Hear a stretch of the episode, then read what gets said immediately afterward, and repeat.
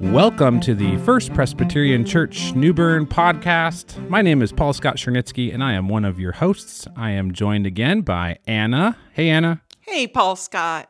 Happy Sunday. It is February 20th. We are here at church in between services, and today is the big Anna interview.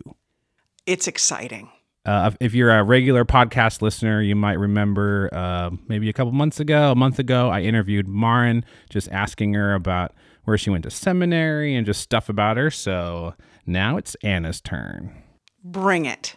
First question. Totally. It just doesn't seem like it would be the first question, but I decided that it should be. When you were little, was there a favorite place that you liked to go? Yes. Um, am I allowed to have two part answers? I'm a preacher. This is. Yep. You Yeah. can have a 12. What, today's sermon was like a multi part Ooh, it answer, was too. yes. So this is this fits the theme. Well, I would say my favorite place to visit would be my grandparents' home. Um, they lived in Aiken, South Carolina, and they had this house that with all these woods in the back, and there were dormers and cozy spaces, and it was just kind of magical. I loved visiting there. It was just a wonderful, just felt right and and this will be a dorky answer, but this is so true to me. I loved getting lost in a book. So if there was a place I could go, I read a ton when I was little, and I loved. So if I a place I loved to go would be I loved getting lost in a book. Can you still go back to those woods in A- Aiken? No, my Someone else grandparents owns it now. Yes, yes, but I, it is a wonderful, wonderful memories, and it was um, it was a wonderful place to visit, and we visited a lot when I was growing up, and then when I was in college, I could visit. They were close to where I went to school, and so we had a very close relationship. So I was I was very very fortunate. So the book might be the answer for this question too. But um, as an adult, uh, what's where's your favorite place to go? No, it's a totally different answer. Uh, I, I mean, now when I think about if I'm like going to go on vacation, I mean, I have places I love. I love going to Wyoming to this retreat center every year, but I would say my number one place would be um, clear water where I can snorkel, and and here's why. You can't take your phone snorkeling with you. You can't um, have a anything that can distract you. When you're snorkeling, you are just in the water, and there is nothing else. And so it's it's the one place where everything else goes away, and you are completely present. And I love that.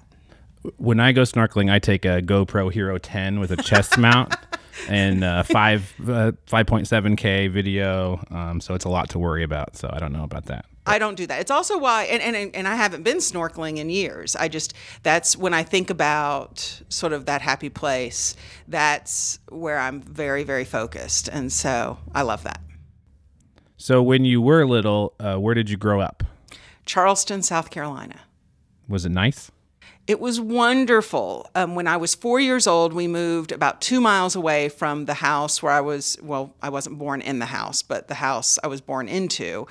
Um, we moved to a house my parents built, and it was on the water on Charleston Harbor. So I grew up every morning waking up and seeing Charleston Harbor. My first job was going down on the end of the dock, and I'd go crabbing all day and catch about a bushel of crabs and then go sell them. Um, I learned how to use a cast net with my grandfather and cast for shrimp. Um, we had when we were in, in our teenage years, we had a little boat we could push in and get out on the water or go sailing. So um, I so loved you that. you probably felt I was going to ask if you grew up like in felt like you were in the city in Charleston or kind of outside, but it seems like that would feel like you were in the outskirts. Yes, we were on the outskirts. We were on James Island, um, so not immediately downtown. You looked at downtown, but um, but no. And when I was really little, eventually a subdivision built up around us. But when we moved there, it was a long dirt road, and so um, the most magical days would be when the road grader would come down, and you'd get the clumps of dirt that would stick together, and you could build things, and you could explore in the woods all day. I mean, it was really, um, I loved I loved that part of it. So as after you grew up there, then uh, when you went off to college and seminary, did you do college and seminary? Are they the same thing? Ooh, they're, What- that's a great question. what's going on? Well, college is first. So to go to seminary in the Presbyterian Church, you have to have a college degree. So I went to Agnes Scott College in Decatur, Georgia. It's a women's college, um, a really amazing place, just a really wonderful school. It's really where my eyes were opened and um, I had professors who loved me and were who thought I was who thought I was smart, and so they pushed me and challenged me, and and I learned to love learning. Um, it's where I saw a woman preach for the first time, and I thought about seminary much earlier, but that was where it sort of made sense, and I started putting a plan together. And then I went straight to seminary after college. A lot of people take some time off or they'll have jobs. Um, I wanted to go on through because I knew this was my path, and I went to Union Theological Seminary in New York City. Whoa. I've never been to New York City.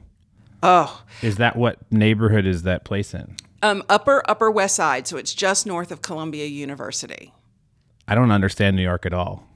I have friends from Long Island. Yeah. And I think that's like a neighborhood, but they're like, no, that's like a, big whole other place. And they're like, what town in Long Island? And I'm like, wait, what? Like I thought that was the town. So Well, here's what's cool. I didn't know anything about New York City either. I mean, I'd been a couple of times, but I went because that's the professors that were teaching. It was it was just an amazing school. But I went kind of terrified. I was going to say, I'm terrified right now as a 41 year old adult Mm-hmm. in 2022 to go to New York City for some reason. yeah. Like I, I lived in Seattle, big city. I love Washington D.C., Mm-hmm. But for some reason, I'm scared to go to New York. Oh well, well that's the neat thing is, and I needed to grow up. I'd gone straight from college, so it was a wonderful experience because I lived and went to school on the Upper Upper West Side. I joined a church and worked down in the village, so I really spent time all over the city. And I went scared of it, and I would say it took me a good year to settle in. But then I loved the city. I mean, it was. I mean, I just loved it, all the different things. And I loved walking it. I loved walking the city and seeing people and seeing things. Um, it was it was an amazing experience. when you arrived there at seminary, to me, seminary seems like you all have scarves on like Harry Potter and it's like Hogwarts. And uh, what is it like? Okay, well, visually, true confession, the seminary does look like Hogwarts. Um, if you've seen, um, it's in Law and Order all the time. It's in The Marvelous Mrs. Maisel when he's when the dad is teaching at, at Columbia University. They film that at Union Theological Seminary. So the hallways, you have these staircases. I had this apartment that looked over the green, and I had a little cubby where I could sit and watch everything. I could watch it snow just like Harry does on Christmas morning. Um, the student body no. I mean that's that's not like hogwarts at all but it was i mean you go to worship every day and it's because at school you have student groups that are doing worship so you have all of these different experiences that really challenge you and push you. Professors who um, present very different ideas. I mean it's really this expansive you know singing hymns you never sung because i grew up going to one presbyterian church and i had no idea how big the world was. I had no idea how big God was. What, uh, so you go to classes in seminary? What was your, was there any super interesting named classes? Um, well, I took a lot of feminist and womanist theology because that was a particular interest of mine. But um, but I'll say the classes that I used the most, like if I could go back, I mean, I would love to go back to seminary and just start all over and do it all over again because I'd learn I'd go to the same classes and have a whole different perspective. But I would say the ones that I use the most are the Bible classes. Um, my Old Testament, my Hebrew Bible, my New Testament, because you have to learn Greek and you have to learn Hebrew.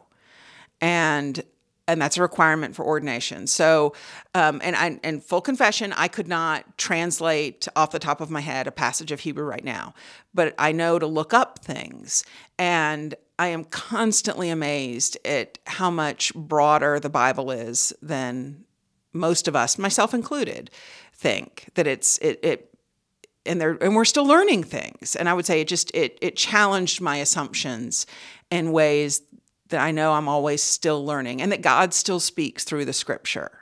That's a perfect segue to what's your favorite book of the Bible? If you if you had to oh. choose one, That's have to, you don't have to choose, but I know. you do in this interview. I would say I like the book of Acts. Um, which is Luke Acts are kind of a combo deal. Um, it's written by the same person, but Acts is sort of where the church gets started, and I love that because they are flawed people and human people. Um, but I mean, I like. I don't know. That's that's And a hard one. And then related is is there a favorite verse that you like? You don't have to have it memorized. I was just curious. Um, Where should we go to find your favorite verse? book of Psalms, this is the day that the Lord has made. Let us rejoice and be glad in it, um, which is something my grandfather said all the time. And, and I love it. I love it because it's, it's a reminder. When you say it, it's, it's, it's not a Pollyanna kind of verse. It's it's a determined verse. It's a and when I'm having a good day, it's easy to rejoice and give thanks. But when it's not a good day, to remind myself of those words and to know that there is much for which I can be grateful and that I am blessed to be loved by God. So it's a stubborn, persistent, sometimes obstinate verse that it has it, it puts meat on the bones. That's a good. It's a connection because you use that to open services a lot. and it always makes me think of my grandfather. In the same way, like um, I was glad when they said unto me, Let us go to the house of the Lord. That was on the bulletin of the church where I grew up. And so, you know, these verses, they they have context. And so that's my context. But for everyone, some of these verses, they say more than just words on a page. What's your favorite time of the year liturgically? Is that the right word? Yes. I'm so proud I used that. Yeah, that well done. Um, Advent. Advent. I love Advent. Advent is, um, I like the time. I mean, I see it as a time of repentance and confession, um, particularly because it's such a busy time. It's a time to really set things aside. And I have a little card I keep in my wallet. Like, is this helping me prepare to welcome Jesus? Like, should I be doing this? Is this helping me prepare to welcome Jesus? Here at First Pres, I asked um, Tommy this question I'm not sure if I asked Marin this question, but I am in every nook and cranny of this church grounds trying to get video, just trying to get interesting angles on the church and just pictures and video. And so it made me think um, to ask Tommy and to now ask you, what is your favorite uh, place on the church grounds? Like, do you have a favorite place to go or somewhere you've stood and you feel good? Um, I like the sanctuary. I know that that seems like an easy answer, but I like going in there and praying and being aware of the generations who have come before, the people um, that I stand in a line that there were people here before me, there'll be people here after me. So I love the prayers in that place. I also love my office. Um, this is, I mean, I, this is a great office, and what I particularly love are the windows that look out, and I can see people walking by. I can see people walking their dogs out on the street, the squirrels, the birds. There's a lizard that I haven't seen much this winter, but it comes and sits on the railing, and we we sometimes have a little chat. There's a cat, a stray cat that sort of wanders by every few days. So I love being able to watch what's happening out there. Well, well, thank you. Thank you for the interview. I know for people in our community, it's it's cool to hear more about the people who we see up in front of the congregation every week. And uh, yeah, let's get to the sermon. Thanks, Paul Scott. I am grateful for you.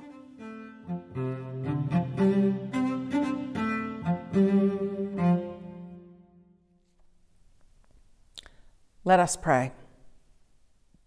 Gracious and loving God, through your Holy Spirit, open our hearts and our minds to your transforming word in Scripture, that we may experience anew the height and depth and breadth of your love and be inspired to live as faithful disciples of Jesus Christ. We ask it in your name. Amen. Our scripture reading for today comes from the Gospel of Luke the sixth chapter, starting with the 27th verse. But I say to you that listen, love your enemies, do good to those who hate you, bless those who curse you, pray for those who abuse you. If anyone strikes you on the cheek, offer the other also. And from anyone who takes away your coat, do not withhold even your shirt. Give to everyone who begs from you. And if anyone takes away your goods, do not ask for them again. Do unto others as you would have them do unto you. If you love those who love you, what credit is that to you? For even sinners love those who love them. If you do good to those who do good to you, what credit is that to you? For even sinners do the same. If you lend to those from whom you hope to receive, what credit is that to you? Even sinners lead, lend to sinners to receive much again. But love your enemies, do good, and lend, expecting nothing in return. Your reward will be great, and you will be children of the Most High, for He is kind to the ungrateful and the wicked. Be merciful, just as your Father is merciful. Do not judge, and you will not be judged. Do not condemn, and you will not be condemned. Forgive, and you will be forgiven. Give, and it will be given to you a good measure, pressed down, shaken together, running over, will be put back into your lap. And for the measure you give will be the measure you get back. Friends, this is the word of the Lord. Thanks be to God. Many years ago, in fact, well, more than 25 years ago, when I was still a student in seminary, I was invited to preach in a small congregation in upstate New York. This invitation came with a weekend at a house in upstate New York with my host. It was a wonderful weekend filled with good food and laughing friends, but it also expected a sermon from me for her wonderful small congregation. So I prepared that sermon diligently. I wanted to say everything there was to say about the scripture passage I had been assigned. I wanted to do well. And when it was done, when the sermon was over, my host gave me the very last piece of pie for my dessert at lunch, and then shared with me a piece of advice that I have always remembered. She told me, Everything you said today was good, Anna. But remember, you don't have to share everything that you know in a single sermon. You should save something for later. I thought of that advice as I approached this text from Luke for this week, because there are easily a baker's dozen worth of sermons in these few verses. Love your enemies, love those who are not good to you, Jesus is telling us we have to go much further than the golden rule here. We need to take a step higher. There is a whole sermon in these verses about how Jesus is not condoning violence here. Jesus is not telling us that it is faithful to endure abuse. If statistics are correct, there are people within the sound of my voice who are in relationships that are not healthy, that are violent. And we as a church need to be clear that abuse is not love, and Jesus does not condone staying in abusive situations. So there's a whole sermon about that in these verses. There's a sermon in this idea that we should lend without expecting anything in return. Just two weeks ago, we heard from the Reverend Catherine Campbell as she talked a little bit about Habitat for Humanity. And one of the things that has always struck me about Habitat is that most of the mortgages on their homes are offered at 0% interest. They loan without expecting anything in return. Did you also know that there are colleges, there are many colleges out there, Davidson College being one of them, that guarantee that if a student is accepted to their school, they will be able to graduate debt free. They will not allow any loans. They will make sure that any tuition shortages can be made up with grants or work studies or scholarships so that students should graduate from undergraduate college without any debt. There are about a baker's dozen worth of sermons in these verses. They could all be full length sermons, these topics. But none of those things are the things that really fixated, that really focused me this week. What I really focused on was what we hear in verse 37 Do not judge, and you will not be judged. This, I believe, is one of the most frequently quoted Bible verses in any internet argument that faith comes up in. I don't have scientific research to back that up, mind you, but it seems like as soon as faith is brought into an argument, someone is going to say, Hey, I thought your faith tells you you're not supposed to judge. Well, here's one place where that is referenced But I don't think it means what most of us think that it means, because judging is a part of life, and it's even a part of a faithful life.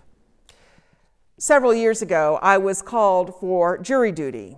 Ministers are never selected, I was told. Don't worry, you won't be asked to serve, I was told.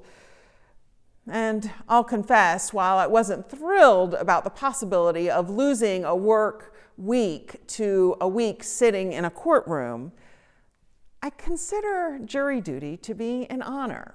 It's a privilege to be asked to serve in that way.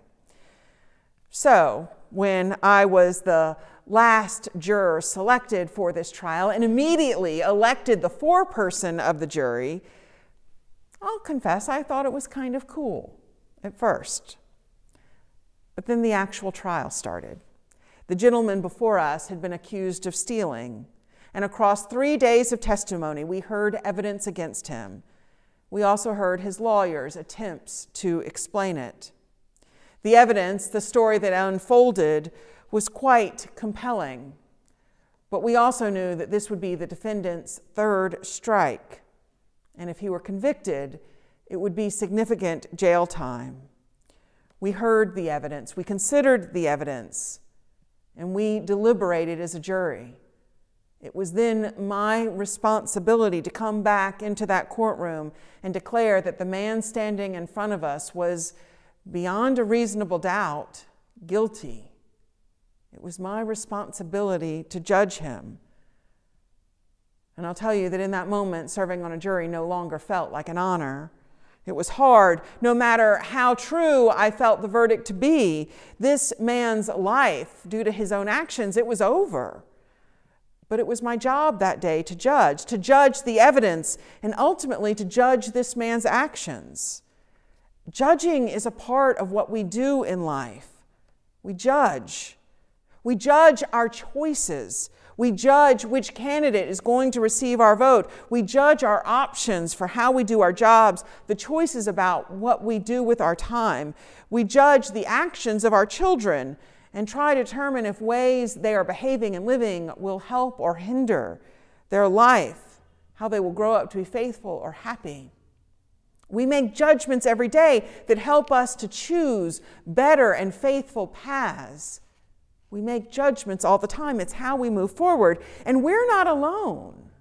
Jesus judged. Should the woman be stoned to death for being caught in the act of adultery? He judged that she shouldn't.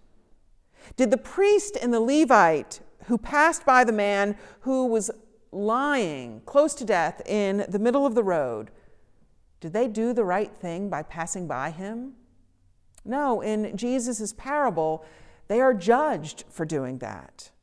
There's even a whole section of the Hebrew Bible that is dedicated to the judges who were in charge of ordering society. Judging is a part of life, and it can be an important one. Sometimes when we judge that something is an injustice, it is that judgment that helps us to know how to focus that appropriate righteous anger to bring things into focus, to make things more faithful, to work for change that is holy and good. We need to make judgments so that we can rage against what is wrong. We need to make judgments so that we can know when something is good and we can celebrate it. Judgments can help us work towards the kingdom of God that God has promised. Judgment can help us nurture relationships that nurture ourselves and the world in which we live. I think about the words from Nina Simone that I've shared maybe before. You've got to learn to leave the table when love's no longer being served. How do you know when love is no longer being served? Judgment. You make a judgment about that. So, judgment. How do we know? How do we know when what we're doing is faithful and right kind of judging and when it's the kind of judgment that Jesus says we should really leave it alone? Because Jesus did say here, do not judge and you will not be judged. Well, it's important in understanding this phrase to look at the context. Judgment is not singled out here. It's not the only thing Jesus talks about. It's a progression. It's a progression that starts with the golden rule and then expands to tell us more about how God wants us to live. Pastor Brian Stoffregen explains it in this way The main verbs in this section are present tense imperatives. These carry the idea of continuous or repeated actions. Thus, we can understand the prohibitions as don't continue to judge, don't keep on judging, don't continue to condemn, or keep on condemning. And we can understand the positive commands in the same way keep on forgiving, continue to give. And all of this section goes back to the Golden Rule. We are to treat others as we want them to treat us, and they will treat us that way when we are forgiving and giving rather than judging and condemning others will treat us in the same way. So that's a little piece of that context. But that's not all that's being referenced here. The idea of judgment here really isn't primarily referring to the kind of judgments that most of us will engage in each and every day as a way to live a faithful life. There is the context here that Jesus is speaking about a more ultimate judgment about the final judgment, the ultimate judgment of God. The judgment of God, the judgment of the end of days, the judgment that comes when the one who created us looks at our lives and places it in the balance. And when it comes to that level of judgment, we are absolutely not to judge. That is a clear case Jesus is making because time and again, the Bible tells us that God is the only one who can make those judgments, that there are people and places about which God cares that we don't even know, that there is mercy that we cannot fully comprehend, and that we are not God. We cannot be God in any place, in any time, in any moment. So, when it comes to that kind of judgment, Jesus tells us it's hands off. No matter how much we might want to agree or feel righteous about proclaiming that there is a special place in hell for, and insert your own thought there, Jesus says it's not yours to know. It's not yours to know. It's not ours to know. This isn't just what we learn in the Bible, it's also a core part of our theology. In many places in his Institutes of the Christian Religion, John Calvin writes that it is not our place to know or think we know who God saves and who God has chosen not to save, that we must treat people as if each and every one is God's most chosen elect Calvin writes it in many places, but most succinctly in Volume 4, where he says, We are not bidden to distinguish between reprobate and elect. That is for God alone, not for us to do. Our task is to treat each and every person as God's own elect. Judge not, another author writes, is not then an injunction to spineless acceptance, but a caution against peremptory legalisms that leave no space for acts of compassion or witness. Let me repeat that. That's a pretty dense sentence. Judge not is not then an injunction to spineless acceptance, but a caution against peremptory legalisms that leave no space for acts of compassion and witness. What does that mean? Well, I heard a story the other day that fleshes it out. The story of a pastor who was sent to serve a church in a rural part of the country. He writes, the denominational official who sent me out neglected to mention that the church had been torn apart by conflict. About half of the members had left. All of 25 years old at the time, I had no idea how to handle the kind of pain I discovered in the congregation I had been called to serve. I preached my best. I visited folks in their homes. I visited people who stayed in the church, and I visited people who had left. I loved the people who told me I talked funny and looked a little Yankee soldier in my blue suit coat. And I found grace in that small rural town. But then the anonymous notes and phone calls began. He says they were never directly threatening, but they were unsettling. Someone who knew me very well and was a part of the congregation was clearly writing the letters. On the phone calls, someone would stay on the line saying nothing.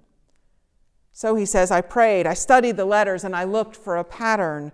At one point, I decided that I had figured out the source. I had figured out the source, and it was one of the wives of one of the farmers. It was a wife of one of the farmers in the congregation. During the conflict in the church, her husband had stopped attending worship, but Betty and her three adolescent children continued to come. She and one daughter taught a Sunday school class.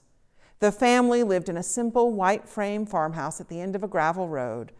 Making ends meet for them, I thought, must be a struggle.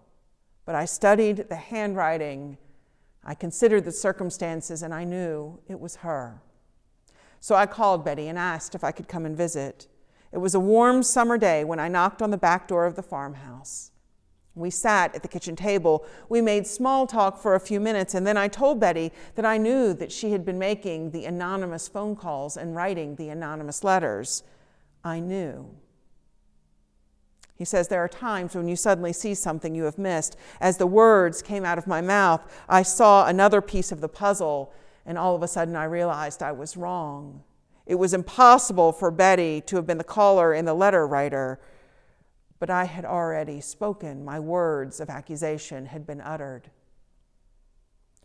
And those words sat there on the kitchen table between us. I braced myself for a storm to break over my head. I waited for Betty to promise that she and her family would never again darken the doors of a church with such a foolish young pastor. But as time passed, I saw there was no storm. Betty looked at me across the table, and I saw disappointment in her eyes. No, Pastor, she said quietly, I didn't make those phone calls or write those letters. I can't remember if I said anything, he writes. All I remember was sitting there in the quiet of her kitchen until Betty finally spoke and said, Pastor, would you like some sweet tea? Yes, ma'am, I said. Petty, Betty poured me a glass of sweet tea, and I remember to this day the sound of the ice cubes falling into the glass. Betty sat there with me, and we drank the tea. We talked about family and the farm, the weather and church, and when the tea was gone, she let me pray. She walked me to the door, shook my hand, and told me she would see me on Sunday. Pastor Mark concludes that now, when I think of grace, I always think of sweet tea and the way the disciples must have associated grace with bread and fish, remembering the morning the risen Christ served them breakfast on the beach, even though they had all slipped away when he needed them the most. Sweet tea reminds me of an afternoon when grace came to me unexpectedly, and a saint held on to me despite my foolishness. Judge not does not mean we cannot distinguish between right and wrong and make those kinds of judgments. It does not mean we cannot distinguish between what is right and what is wrong, from the obvious things like stealing and lying to the less pinnable down things like choices about time and generosity. Judge not means letting go of the idea that we know who is loved who is loved in God's eyes, who is worthy of love, and who is not. It means this, and it means more of letting go, because it also means seeing one another through the eyes of God. It means not only knowing that God loves others, it means that we are called to see one another with that same love. While at the same time knowing that when we fall short, which we do, God's love and grace is there like sweet tea. Love that does not abandon us, no matter how right, no matter how wrong we might be. So thanks be to our God for this. Thanks be to our God for this. Amen.